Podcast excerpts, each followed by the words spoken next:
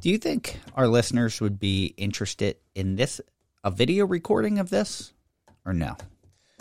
What do you think? Uh, I think it depends. If it was just us talking about it, uh, maybe not. Yeah. But if it, we had like images of the plant, Plans? then then yeah. But that's a that's a lot of work. That's a lot of The- work. the- just some- to do the video, but to do Yeah. like the actual editing, that's where the Yeah. work is.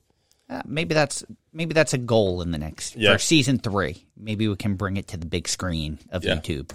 So People don't want to see you more, Fran. they don't want to see me. Period. That's Uh, fair. All right. What what what what do you have for us? Let's go.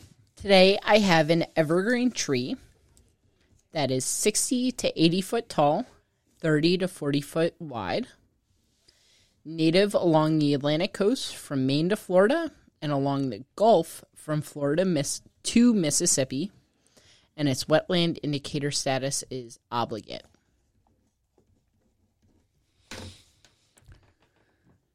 All right. I'm I'm again. I'm stumped on what to ask. I, I think I know. Yeah, but that's I, like, don't know what else that could be outside of my current Um, knowledge base. Can can this tree take permanent inundation?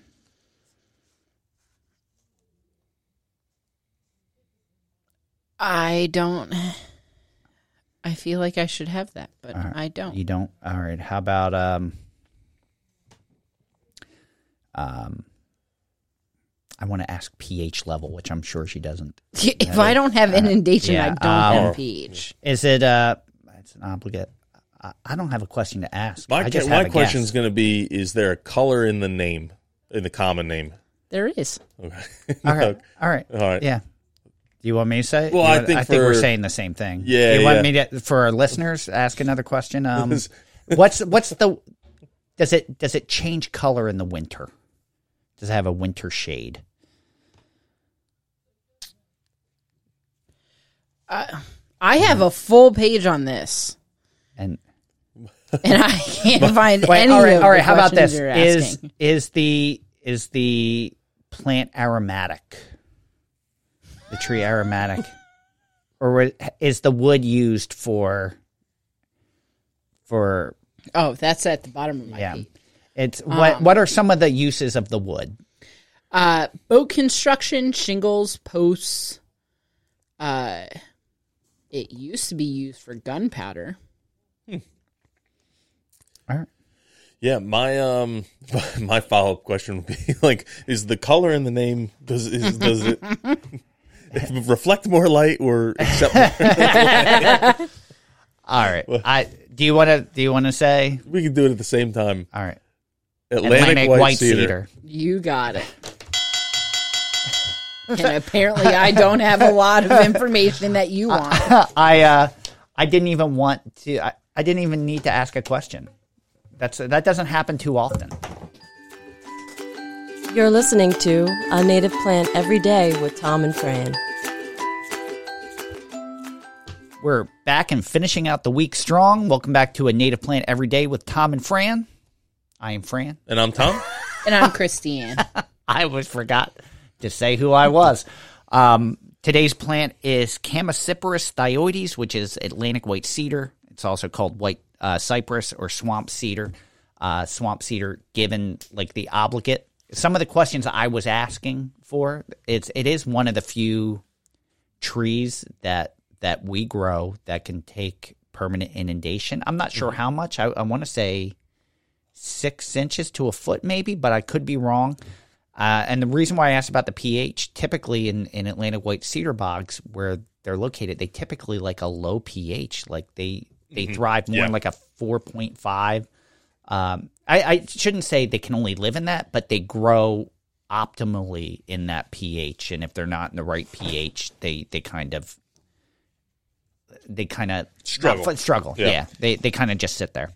Um, does get sixty to eighty foot tall, thirty to forty foot wide, with a wetland indicator status of obligate. Uh, again, native along the Atlantic coast from Maine to Florida, along the Gulf coast from Mississippi, uh, Florida to Mississippi, and it is an evergreen tree of the Cupressaceae family. Yeah, so it's a columnar conifer with a steeple-like crown that typically grows with a straight trunk. The scale-like adult leaves and needle-like juvenile leaves are a soft green to blue-green with conspicuous resinous glands. The flattened leaves have irregular overlapping, overlapping sprays in dense bunches with sharp pointed tips. Each scale is about an eighth of an inch long, and the light reddish brown bark is fibrous uh, with intersection flat intersection flat ridges that sometimes spiral along the stem. This bark easily peels off in strips. Yeah. The we I guess we could have asked about the bark. Maybe we should have. That would have been a good question. Uh, it is monoecious, but the staminate and pistillate flowers are produced on separate shoots. It has red yellow male flowers and small green female flowers that mature in the spring. It produces yellow pollen bearing cones, which are found at the stem ends, and the seed bearing cones form in clusters, uh, purple maturing to brown, quarter inch in diameter, and have a crumpled appearance. It does prefer sandy, peaty, moist to wet, acidic soil in full sun to part shade. Yeah, they tend to grow in a, on a small mound with water pooling in the depression surrounding it. Uh, they can live on average about 200 years, but some can live up to 2,000 years. I forget. We, we actually talked about this Yeah. not that long ago on Native Plants Healthy Planet and what the longest uh, lived one was. Um, but I think we did talk about that over there. The champion tree has a 205 inch circumference. It is 63 feet tall uh, with a 28 foot crown spread, and it's loaded, located in uh, Muskingum, Ohio.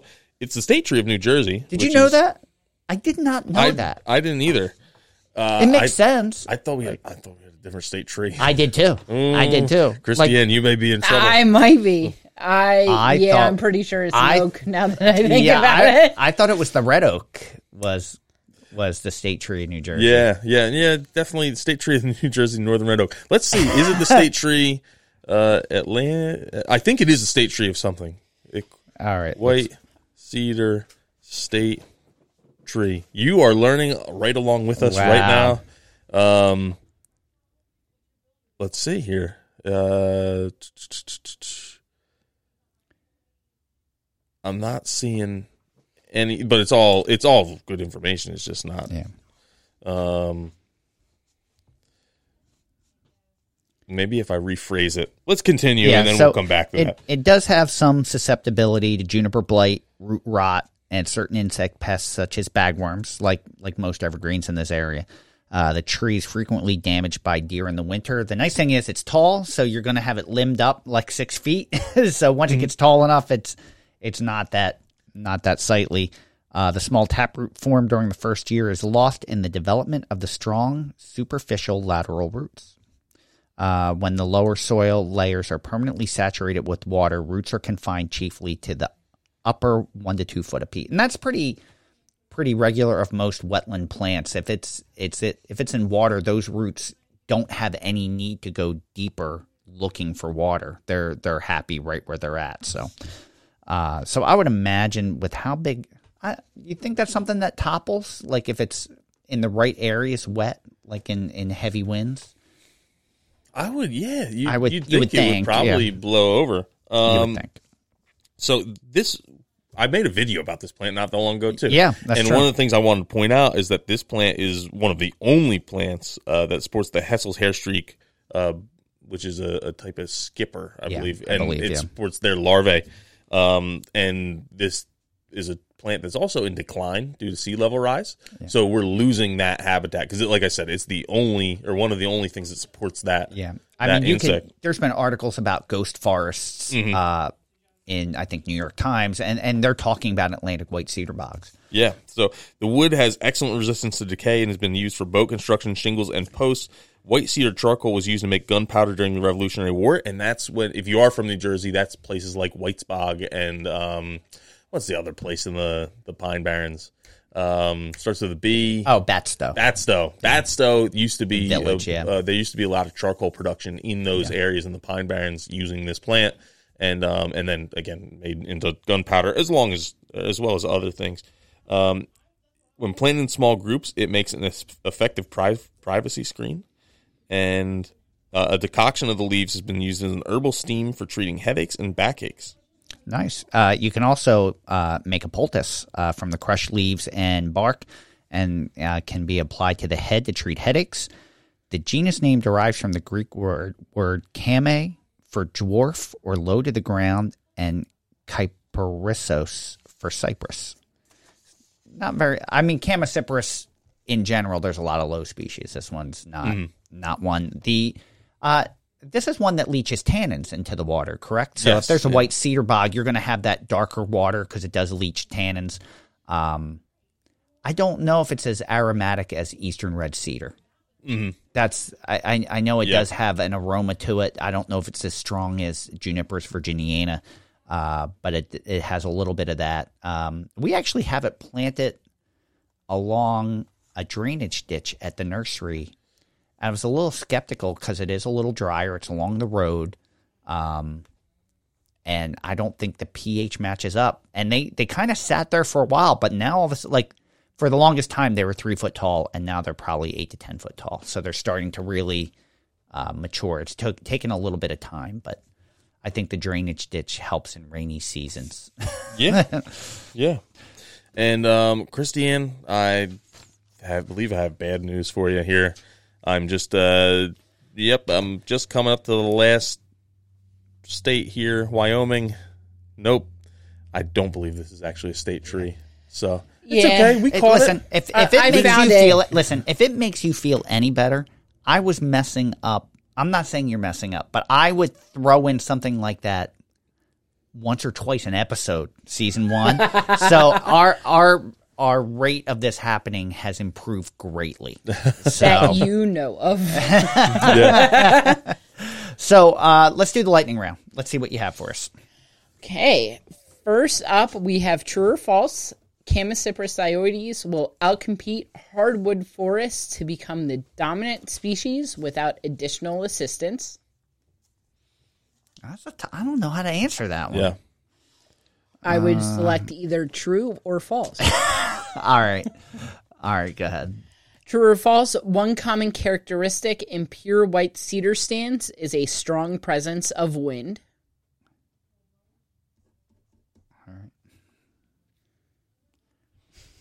I was no, I was saying, did Fran kind of answer this already?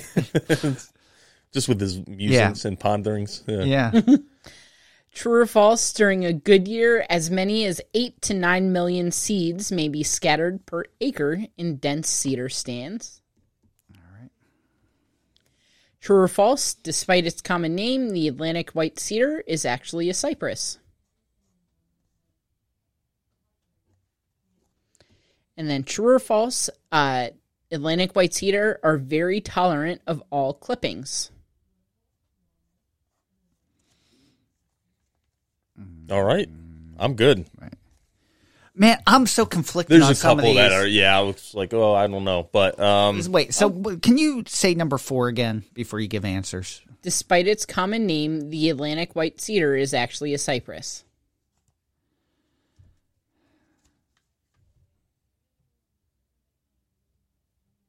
I'm changing it based on botanical. Uh, I'm just like, yeah, all right. Uh, first up is false. Uh, while Chamaecyparis, I'm changing it back. All right, I'm, all right. false. Okay. while Chamaecyparis thyoides is, uh, is moderately shade tolerant, it will not compete, not outcompete many hardwood species. See, I thought like if conditions were right, because you see them in large stands, Yeah. and you see them like in the in the pine barrens in an oak forest where they have the ideal conditions, and they there's nothing but Atlantic white cedar. I think where it's tricky is because that is an, an advantage, a competitive advantage that, or or disadvantage that a lot of your hardwoods have, where Yeah. they can't grow in those conditions where cedars can. Yes. you put them on like a level playing field.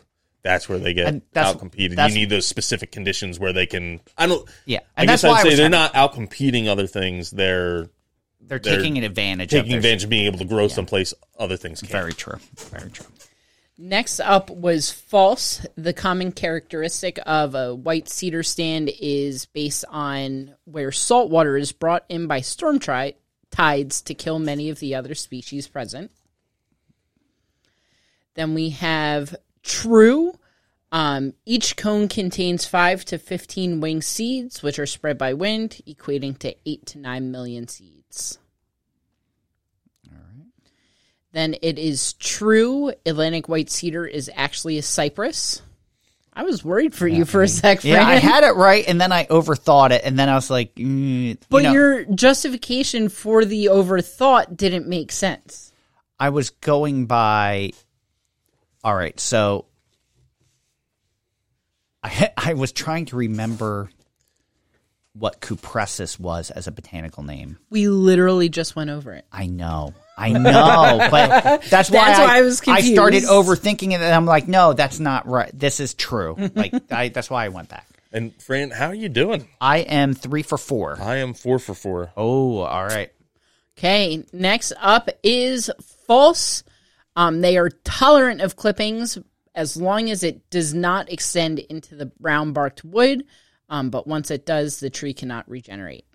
So they are not tolerant of all clippings. Oh, it was all clippings. All okay. clippings. But I did like- you did you get it right? I got it wrong. All right, I got it right. So it's a tie, four for five. That we can't ask if Kristianne's putting it in her yard. Yeah. because there's no way she's putting it in her yard. Yeah. Um, I don't know what. Do we just each take take a point? I don't know. You got a tiebreaker for us? Nope. No. All right. That's that's disappointing. But we're we're a team. we're a team. That's why it's okay to be a tie. It's not a competition. It's all right.